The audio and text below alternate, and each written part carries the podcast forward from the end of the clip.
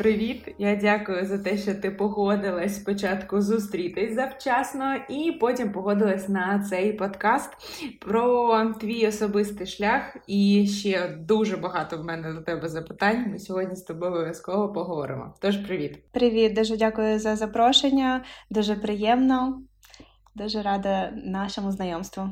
Ой, да, це точно бачиш, притягуються люди взагалі е, і україномовні, і тим паче ще вчителі. Ну як так так, як так може щастити? Але я би хотіла тебе представити як фотографа.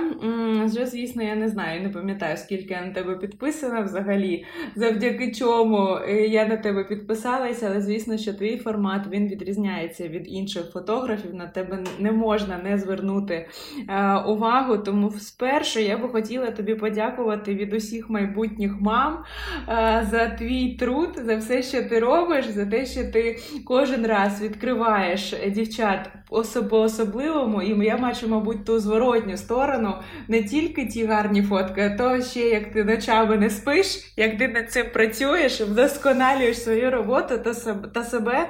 Тож я тобі дуже вдячна. Дуже приємно це чути. І мені теж е, дуже цікаво, де ти мене взагалі знайшла, як ти мене знайшла і підписалась, тому що у мене все-таки аудиторія це в основному вагітні дівчата, або ті, хто там планують вагітність, або молоді матусі.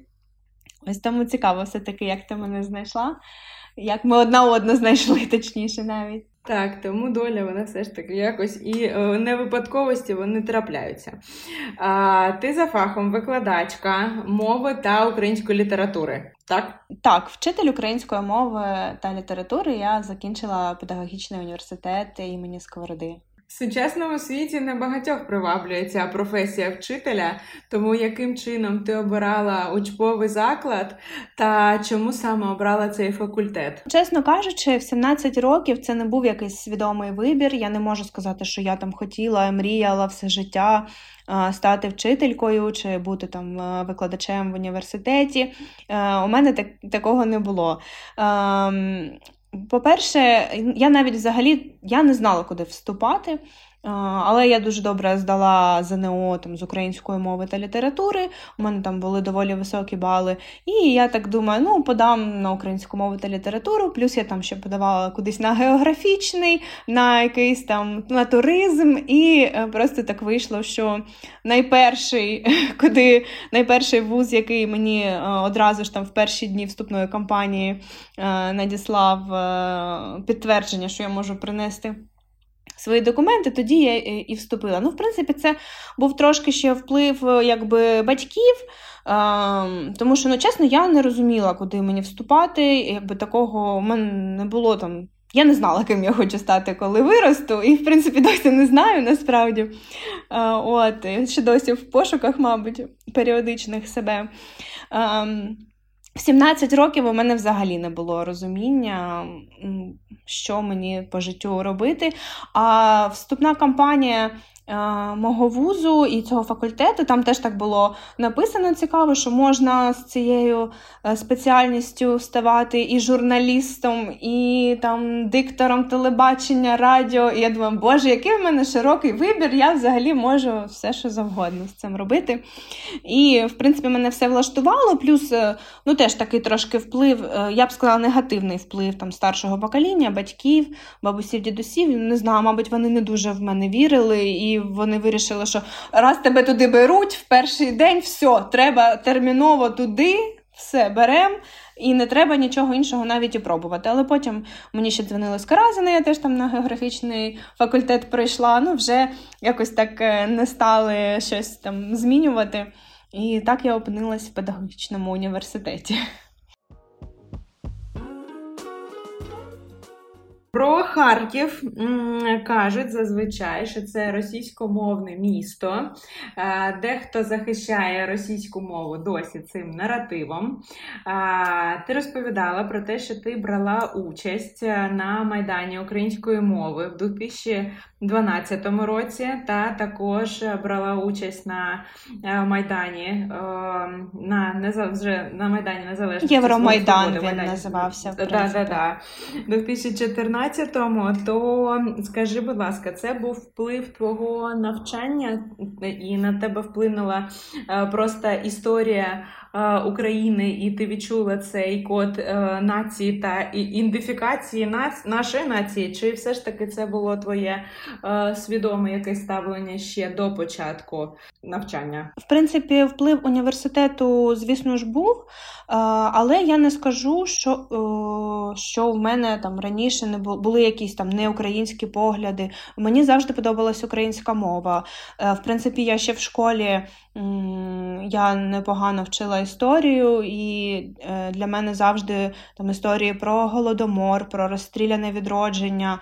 Вони якби завжди затрагували струни моєї душі, і я завжди вбачала в цьому там деяку несправедливість. Плюс. Ем, Ну, от, наприклад, я ще там в свої 15-16 років я не знала, наприклад, що Харків раніше, там 100 років назад, він був українськомовним. Але для мене завжди е, стояло таке питання з дитинства, чому моя прабабуся, царство її небесне, якої вже з нами немає, але вона постійно говорила українською мовою, а при цьому її син е, мій дідусь, він говорив російською мовою. І для у мене якось е, з дитинства це в голові не вкладалося. Я бачила в цьому якусь нелогічність. І, в принципі, у мене це питання завжди було в моєму житті, чому так склалося, або хто так склав. От, е, Звісно ж, коли я вже там в університеті навчалася, то всі ці знання поглиблювались, плюс я знайшла багато однодумців. Е, з подругою ми були на мовному майдані в 2012 році. Е, збирали підписи проти прийняття закону Колісниченка Ківалова, який ем, виводив російську мову, надавав їй ну, якби, статус другої державної в принципі, якщо так узагальнити. От, І це нас обурювало. Тому ми брали участь в тому майдані, але, чесно кажучи, я не скажу, що він був прям великою якоюсь підтримкою в харків'ян користувався. Але були люди, які підходили і говорили нам, що ми там в цілому за українську мову, що ми там підтримуємо вас. Таких було небагато, але люди справді підходили. І от е, знаєте, що.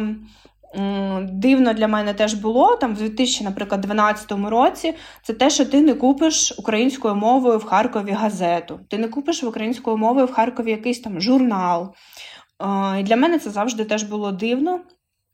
І е, мені дуже не хотілося там, щоб так надалі було, бо це несправедливо. Це якби мої права теж як людина, яка хоче там мати україномовний якийсь контент. Більше того, навіть е, не в усіх книгарнях можна було купити книгу українською мовою. Якщо там е, була там тоді тільки з'являлася книгарня є, то так, там були і українські автори сучасні, і були українські книги. Але якщо ти заходиш в якусь там рандомну книгарню, там якусь харківську або ну, не всеукраїнська мережа, то там в основному Дар'я Данцова, якісь оці всі російські шлак, російські книжки.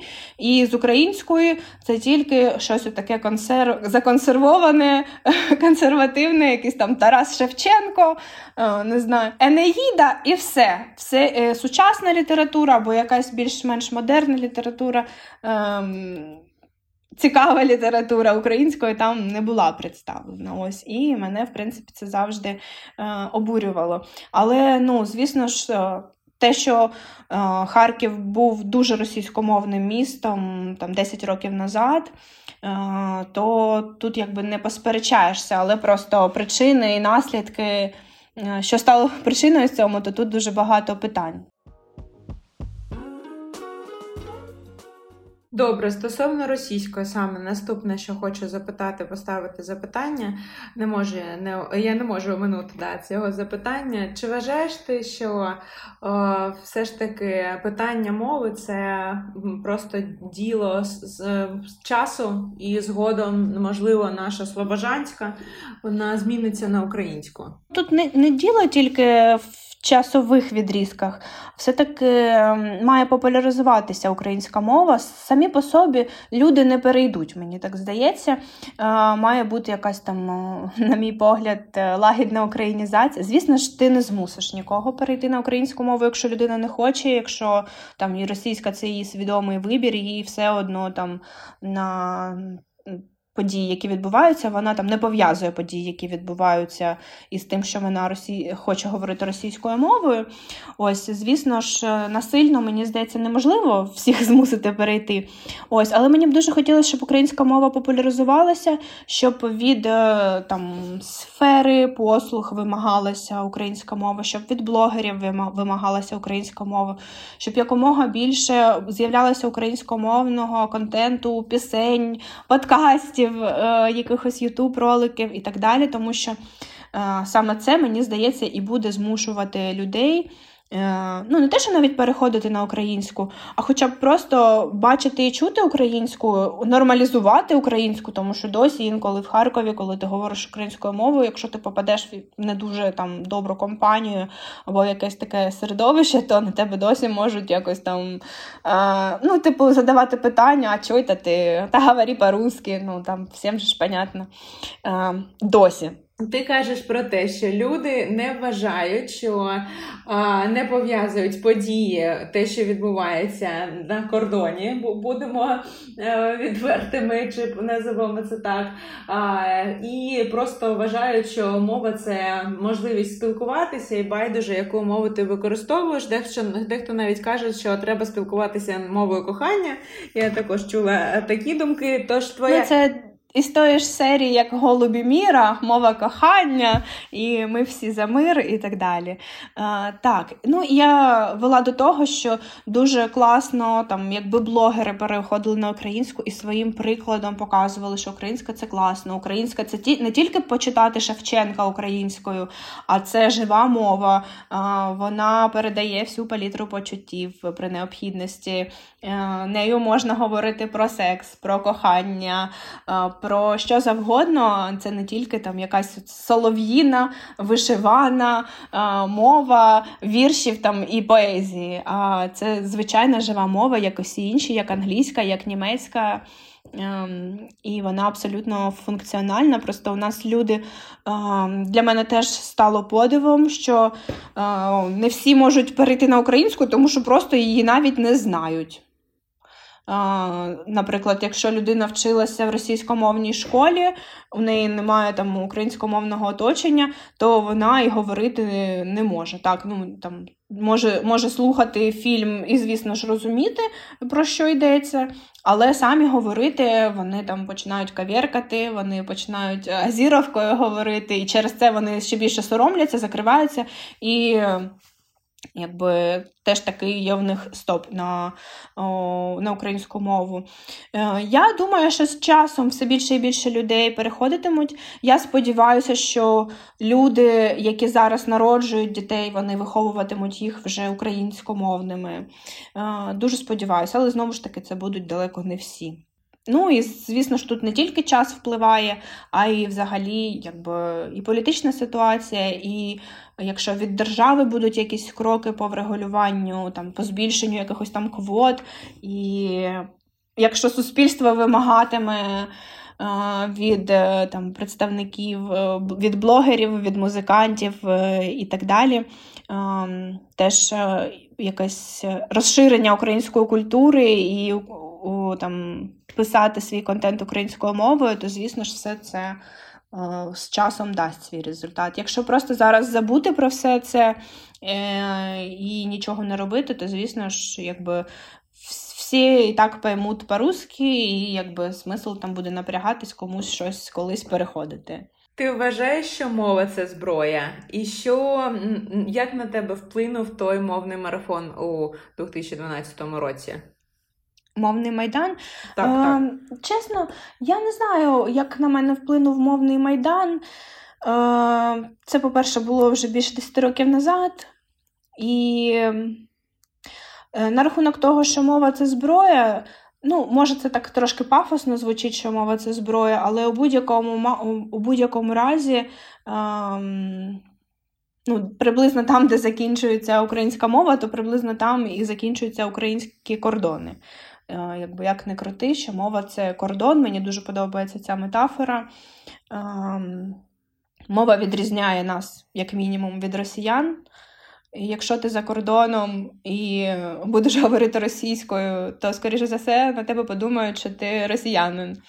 А якщо ти говоритимеш українською, то всі зрозуміють, що ти українець. Не знаю, зброя це чи ні, але у будь-якому разі це надзвичайно важливо і не можна недооцінювати важливість мови.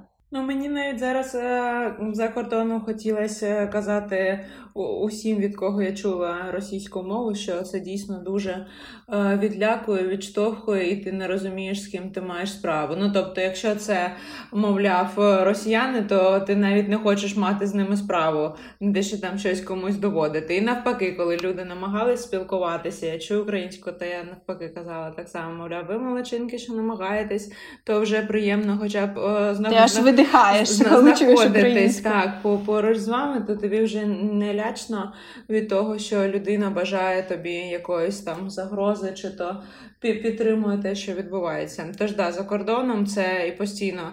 І хтось з блогерів про це розповідає, і ті, хто мандрує виконавці якісь, то вони так само на цьому наголошують. Я дуже з цим погоджуюсь, тому що по-іншому дійсно від, відрізнити е, вже сусідів від е, наших українців дуже важко, тому що, звісно, що не не, не кожна людина носить футболки з гербами, чи то якісь ну, українські прапорці. Е, тому так, ще треба е, придивлятися і починаєш бути дуже прискіпливим. Так, я... Ну і ще на рахунок на рахунок мови.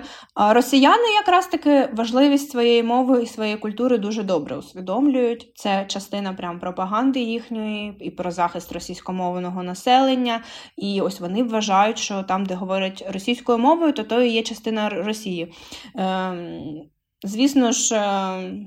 З цим можна посперечатися, але як не крути, це працює, і під цим приводом вони забирають, хочуть забрати наші території. І під цим приводом вони також починали війну. Тому один з приводів це був. Тому ігнорувати, звісно ж, е, не варто мовне питання. Да, ми зрозуміли. Не не варто думати, яка різниця, або це за межами політики. Так само, власне, як і музика. Добре, про це дійсно може можна дуже довго спілкуватися, особливо десь на кухні або десь в кав'ярні. То я на, наближу нас до вже теперішнього часу, до тієї діяльності, якою ти займаєшся зараз. Що надихнуло тебе спробувати взагалі шлях фотографа, і якими були твої перші фотосесії? У мене не було ніколи такого, щоб в якийсь момент різко я вирішила, що я хочу стати фотографом. У мене ще там в якомусь 2008-2009 році е, була цифрова оці найперші камери мильниця. Мені просто подобалось фоткати там квіточки, листочки, е, там е, себе, свою сестру. Я там пробувала щось в фотошопі редагувати, і мені, в принципі, це подобалось. А потім я просто вирішила, що я хочу е, купити професійну камеру, пробувати знімати на професійну камеру. І я, до речі, з перших стипендій собі назбирала на цю першу дзеркальну камеру. І тоді теж там почала то подружок фоткати, то ще когось. У мене не було якогось там бізнес-плану, я не знала, як взагалі е, там починати. Тим паче, це був там 2000 якийсь 2010-2011 рік. Тоді не було інстаграму, тоді тільки-тільки ще не всі були в ВКонтакті, прості господі. І ем, потихеньку створила собі теж сторінку, як позиціонувала себе як фотограф, фоткала там подружок за шоколадку. А потім в якийсь момент я зрозуміла, що я хочу спробувати фоткати весілля. Е, потім я зрозуміла, що я хочу розвиватися, почала проходити різні там майстер-класи, воркшопи з весільної фотографії. Е, і, в принципі, десь за роки 3-4. Е, ну, я ж паралельно ще навчалася в університеті, тому в мене не було там часу на те, щоб присвячувати себе повністю фотографії. Все одно я навчалася і навчалася доволі непогано. Я не прогулювала університет, на жаль, заради того, щоб стати кращим фотографом. Тому якось так е, сама потрошки вчилася, вчилася обробляти, бігала на якісь майстер-класи. І, в принципі, коли я випустилася з університету, у мене вже було таке доволі непогане портфоліо, у мене були броні весіль, і мене просто це затягнуло. Мені хотіло, мені подобалось фоткати весілля, мені подобалось е, мені подобалось емоції, е, подобалось допомагати нареченим там з ем, організацією. Там Я завжди підказувала, там, як, як, де де краще фоткатись, яка там сукня класна, де що купити, де замовити букет. І, ем, в принципі, через ще пару років я стала доволі успішним весільним фотографом але мені було трохи тісно в усьому цьому через якийсь час. І я зрозуміла, що я хочу щось робити більш унікальне. Тим паче на той час вже з'явився і інстаграм, і фотографів стало дуже багато весільних. З'явилися дуже круті топові фотографи. Я не скажу, що я була прям топовим фотографом, я була середнім гарним фотографом. У мене було дуже багато броней на весільний період. Але я не можу сказати, що я там прям е, була на перших якихось рейтингах, і в мене там дуже дорого коштувала зйомка. І, в принципі, виділятися в сфері весільної фотографії було нелегко, тому що фотографів реально було дуже багато. Е, і я тоді вирішила, що я буду шукати щось ем, щось, чого ніх... мені хотілося знайти щось своє, таке, що ніхто до мене не знімав, принаймні в нашому місті, в нашій країні. Я не знала, що це може бути. Я колись була е, на одній з конференцій фотографів, і там виступала дівчинка, яка була першим ньюборн фотографом у Харкові, і вона перша відкрила фотостудію Ньюборн. Тобто це оці фотосесії діточок там до 14 днів від народження. Ось. І я тоді так з захватом її послухала і подумала, боже, як це круто бути там в чомусь першою, в чомусь там бути першопроходцем. І я подумала, ну це точно буде не щось пов'язане з діточками. Я я думала, я не знала, що що, що це буде. Я думала, може, я там якихось буду супер fashion там дівчат фоткати чи ще щось. От, Але мене якось е, почало затягувати в цю сферу там, материнства е, і пов'язаного з цим. Е, по-перше, до мене почали приходити Вагітні дівчата, ті, кому я там фоткала весілля, вони потім до мене записувались на вагітні фотосесії. І тоді якраз був розквіт інстаграму. Е, всі починали в інстаграмі просувати свої сторінки. І я ж там ставила хештеги, вагітність, там 39 тижнів, 40 тижнів, там baby newborn. І е, інстаграм це така класна насправді штука, ем, яка. Е, Ось і інстаграм почав мені просто підкидати постійно якісь пости про вагітність, чиїсь там історії матусь, як там вони про пологи про їхні, як вони народжували. Е, дуже багато мені інформації там про підготовку для пологів, про вагітність. І я все, це читала, і у мене якийсь новий світ переді мною відкрився, тому що е, я ніколи не знала, скільки там нюансів в усьому цьому, е, що там комусь цікаво читати історії пологів. Для мене це було дуже дивно. І я так потихеньку собі почала ці історії читати там від деяких дівчат, від блогерів. Тоді ж теж починалися всі ці блоги матусь в інстаграмах. Е, там народження в ваннах тоді починалися вдома. Е, і я ось для себе почала розуміти, що це все. Ну, тобто, що материнство це якийсь новий е, досвід, це нереальна трансформація, це якісь неймовірні емоції. І це дуже цікаво. І мені якось так, я поки що просто вивчала там всі ці історії, просто читала, просто тому що мені чомусь це стало цікаво. Але я не знала, до чого це призведе. І потім, коли була вагітна моя сестра, це був десь 2017 рік, якщо я не помиляюсь, вона пожартувала, чи не хочеш ти мені пологи пофоткати? І я тоді така трошки в шоці, думаю, боже, що там на тих пологах фоткати? Але я прийшла тоді додому і подумала: ну, подивлюсь, що взагалі справді там можна знімати.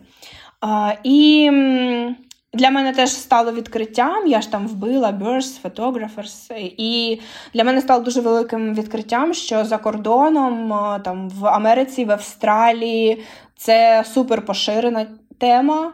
Ем, що пологи фоткають, і причому фоткають ем, це дуже круто. Там в цих всіх басейнах, там діти в цих акваріумах плавають. Навіть є конкурси для фотографів, які саме знімають пологи. Премії, там якісь Birds Photography Awards, щось таке.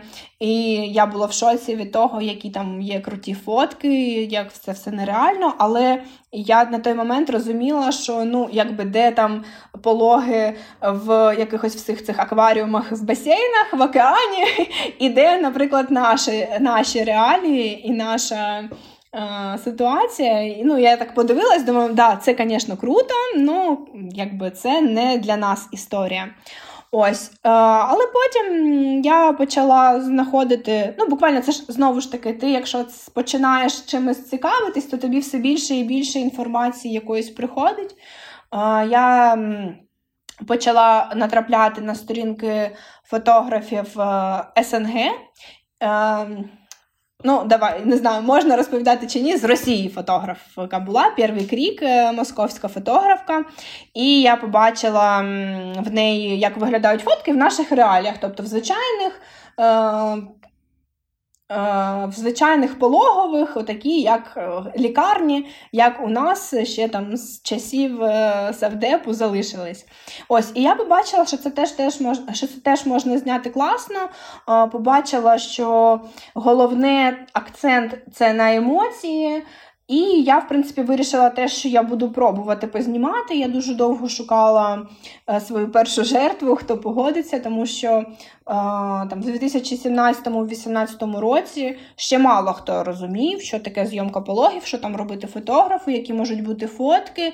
І тому я дуже довго пропонувала своїм вагітним дівчатам. Вони то погоджувались, то вони сумнівалися, то вони там питали в лікарів, ем, і лікарі казали, Боже, ну який фотограф на пологах? Народити вже потім фотографуйтесь скільки хочете, а на пологах фотографу робити нічого. І я якби так не, те, щоб зневірила, вірилась, у мене все одно було дуже багато зйомок там весільних, мені там особливо і ніколи було там. Якось дуже наполегливо все це шукати, але я намагалась, я кожній своїй там вагітній дівчинці, яка приходила до мене, пропонувала. І аж десь за півтора роки від того моменту, коли я вирішила, що я хочу спробувати, я знайшла свою першу жертву, е, першу дівчинку, яка погодилась. Я на той момент вже створила сторінку, я фоткала просто в пологовому в палаті. Ну, вже коли малюк народився, я приходила там пофоткати всі ці там ручки з бірочкою, там ручки, ножки, якісь портретики малюка. У мене вже тоді так доволі активно почала ця нова сторінка розвиватися. Дуже багато якби, дівчат писали: Ой, як класно, якби я знала про тебе раніше, то я б обов'язково покликала б тебе на пологи. Ось, Але перші пологи у мене сталися ось аж через півтора роки після того, як я вирішила, що я буду перинатальним фотографом. Ось, якось так все починалося. І після того, коли вже в мене з'явилась перша зйомка, то звісно ж вже е, люди побачили, як це може виглядати в наших реаліях. Побачили, що в харківському пологовому це можливо, що там дозволили фотографу бути присутнім. Ось, і після того, якби про мене дізнавалося більше і більше дівчат, і до мене почали записуватись саме на пологи дівчата. І десь через рік я вже перестала фоткати весілля і повністю перейшла в цю нішу перинатальної фотографії фотографії. Я вже ледь не плачу на такі зворушливі такі всі моменти. Мені дуже цікаво тебе слухати, не дивлячись на те, що я дуже люблю спілкуватися. Для мене це власне природньо. Е, так, Юль, ти кажеш про те, що дійсно багато хто відмовлявся, сумнівався. Звісно, не можна з цим не погодитись. Це дуже відповідальний момент народження дитини. То яким чином проходить знайомство твоє з парою? Е, та що найголовніше вирішити, чи є якісь моменти підготовки? Ну, в принципі, зараз вже всі бачать фотки, вже всі бачать відео, і майже ні, ні в кого не виникає питань, як все це взагалі відбувається. Звісно ж, коли я тільки починала, то я і писала пости, як все проходить, що там фотограф не знімає фізіологічні подробиці, фотограф не знімає зі сторони акушер-гінеколога, що фотограф фотографує в першу чергу вас, ваші емоції, фотограф робить знімки там перших е, хвилин малюка, там ці всі фоточки з вагою, зріст. Тобто це е, художня зйомка, що фотограф не заважає. Я виходжу, коли е, там якісь медичні маніпуляції відбуваються. І зараз, коли ми знайомимося з парами я теж все це розповідаю, що нічого зайвого в кадр не потрапить, що це не про фізіологію, не про якісь медичні маніпуляції, це зйомка про емоції, про перші хвилини малюка, про там перші якісь, е, про ваш перший контакт. Е, про перші сльози, про те, який малюк крихітний народився, його там перший крик, перший подих і ці е, зворушливі миті. Ось, Тобто, все, е, всі якби, фізіологічні подробиці вони залишаються за кадром, і люди отримують е, на згадку красиві фотки про день, коли народився, е, народилося нове життя, народився їх малюк. Що думаєш, зупиняє декого зафіксувати ці моменти? Чесно, я не знаю, що що може зупиняти. Е, Ну, мабуть, це ще не настільки популярно. По, І, по-перше, і немає так багато фотографів, які це знімають. Тобто, в принципі, я в Харкові одна, я знімаю тільки в одному пологовому зараз. Е, до речі, досі не в усіх пологових дозволена зйомка зупиняє дівчат чийсь негативний досвід, тому що пологи теж бувають дуже різні. Якщо це там у когось травматичний досвід перших пологів, або травматичний досвід там мами, подружки, і вони там все це не розказували, що пологи це страшно, що там ужас, який фотограф, там, то, звісно ж, дівчата думають, що там не до зйомки буде їм. От, Але коли ось уже вони дізнаються, що по-різному можна народжувати, що пологи можуть проходити доволі. ем, спокійно, що пологи можуть проходити. Ну, не те, щоб легко, це ніколи не легко, але це може бути. Не так боляче, якщо, наприклад, там є епідуральна аналгезія, це не так страшно, це зовсім інші умови, ніж коли там народжували наші мами, наші бабусі, вони там народжували всі в спільній якійсь палаті, і кожна жінка бачила, як народжує інша, і там всі ці дуже холодні лікарі. Ось а зараз в тому родові, якому я знімаю, дуже гарне ставлення до дівчат, є можливість знеболення, і пологи проходять проходять більш м'яко. Тобто дівчата отримують кращий набагато досвід, і багато дівчат прямо з пологової зали кажуть, що вони повернуться ще. Ось. І ще раз возьмуть фотографа. Або просто от є такі дівчата, які пережили гарний досвід пологів, і вони там мені, наприклад, пишуть, що наступного разу я обов'язково хочу з тобою, бо я пожалкувала, що я не взяла фотографа. Ем, Ось. Може зупиняє, когось може зупиняти ціна, тому що все-таки е, зйомка пологів це дуже тривала зйомка. Е, Я знаходжуся зі своїми клієнтами там і 4, і 5, і 6, і 10, і інколи і 12 годин. Я роблю і фото, і відео, тому, звісно ж, ця зйомка не може коштувати там тисячу гривень або дві тисячі гривень, як там звичайна якась фотосесія на вулиці чи на природі. Е, Когось може це зупиняти також. Хтось просто боїться, хтось просто не хоче, хтось не розуміє, навіщо там їй ці фотографії, е, там, кому їх показувати. А з іншої сторони, у мене завжди на це відповідь: а навіщо вам комусь показувати? Це просто там ваша пам'ять. Хоча у мене є й такі дівчата, які ці фотки роздруковують і вішають там на стіну або друкують фотокниги. Ну, це все дуже індивідуально. Це, в принципі, як і з будь-чим. Е, комусь це подобається, комусь це може не подобатися.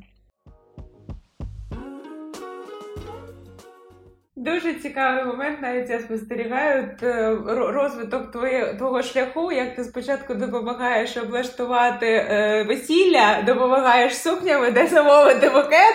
Е, тут же ти можеш розповісти більше ніж е, будь-який лікар і будь-яка е, мама, яка вже має дитину. Е, мені цікаво, враховуючи те, що ти знала всі ці дрібнички перед весіллям, те, що ти допомагала дівчатам, якось їх намагалася направити на той правильний шлях, як можна зробити весілля краще. Е, коли у вас була з чоловіком е, весілля, у вас було, е, чи стало тобі це в пригоді, чи все одно є моменти, які б зараз обертаючись, змінила би? Ні, звісно, я ж організовувала майже самотужки весілля. Ну як е, я знала, що у мене буде. У мене просто була готова команда завжди. Це мій декоратор, мій координатор, мій відеограф, мій е, ведучий. Я всіх їх знала, я з ними з усіма мільйон разів працювала. Тому для мене організація весілля не була чимось таким новим і складним. Я завжди знала, чого я хочу. Ем, І, в принципі, в своєму весіллі я зараз би не змінювала нічого. Єдине, Єдиний смішний. Ем, е, Такий момент, що у нас на весіллі, можна сказати, не було торта, тому що хтось його вронив. Е, прямо перед е, весіллям, тому якби щось можна було змінити, я б змінила кондитера. Не буду казати, хто це був. Ем, це була дівчинка, з якою я не співпрацювала раніше, але мені дуже сподобалась одна її робота. І я вирішила, що е, я не буду приходити до іншого кондитера з чужою фоткою. Я вважаю, що якщо ти ось бачиш і тобі це подобається, ти йдеш до кого до того, хто це зробив. І я так і вирішила вчинити, але це була невелика помилка така. Але це дрібниці насправді. Мені б нічого не хотілося б змінювати. Тож порада полягає в тому, що краще звертатись до того, кого ти вже знаєш, ніж пробувати щось до ризикувати. професіоналів. Так, так, так, так.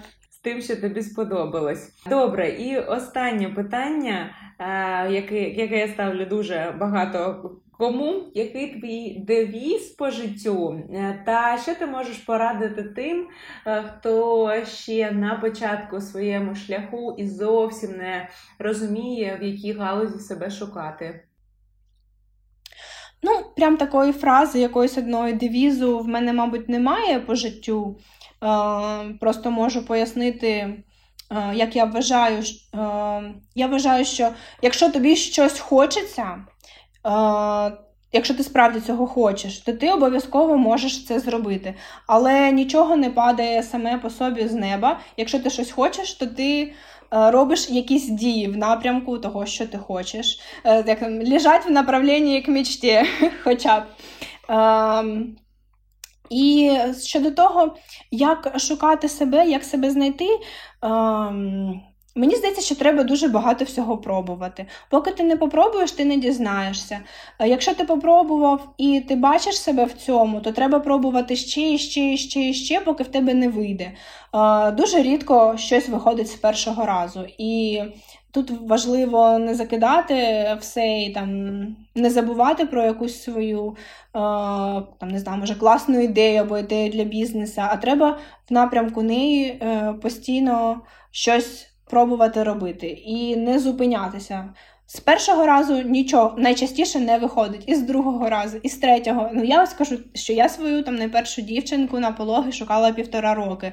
Я не знаю, скільком я пропонувала, там, може, п'ятьом, десятьом дівчатам. Вони там то відмовлялись, то не виходило, то начебто погоджувались, там то свекруха проти, то е, чоловік проти, то бабусі з дідусями проти, то лікарі проти.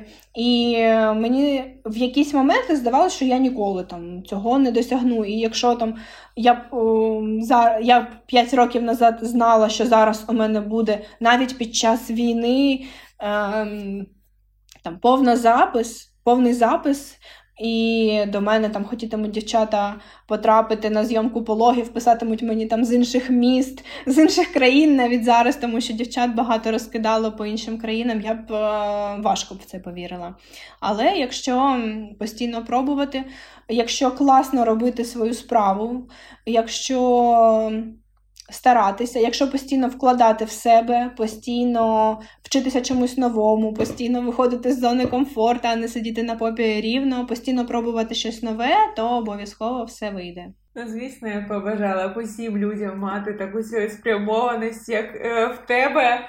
І мені мені дуже приємно, що є такі люди, і те, те, на тебе дійсно треба дивитись і надихатись, і звісно, що дуже вста... це дуже приємно. вставати зі сільця і далі е, продовжувати вдосконалювати себе. Тож, Юля, я тобі дуже вдячна. Мені було дуже цікаво тебе слухати. Я бажаю, щоб все, про що ти зараз мрієш, я знаю, що можна фоткати ще, можливо, як якісь маленькі малюски, якусь рибку на дні океану. То якщо ти про це мрієш, то я бажаю, щоб ти фоткала і це і була першим фотографом, яка е, дісталася до глибини найтаких важчих, найдоступніших місць то нехай воно все в тебе здійснюється, але я впевнена, що той шлях, який вже за тобою, як сказали би чехи, який ти вже подолала, то звісно, що воно буде лише краще і ще цікавіше. Але ти дуже велика молодець. Дуже дякую. Я теж тобі хочу подякувати і хочу побажати в твоєму теж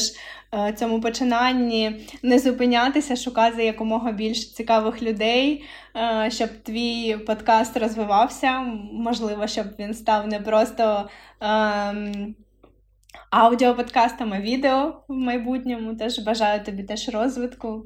Буду слідкувати теж за тобою. Дуже дякую.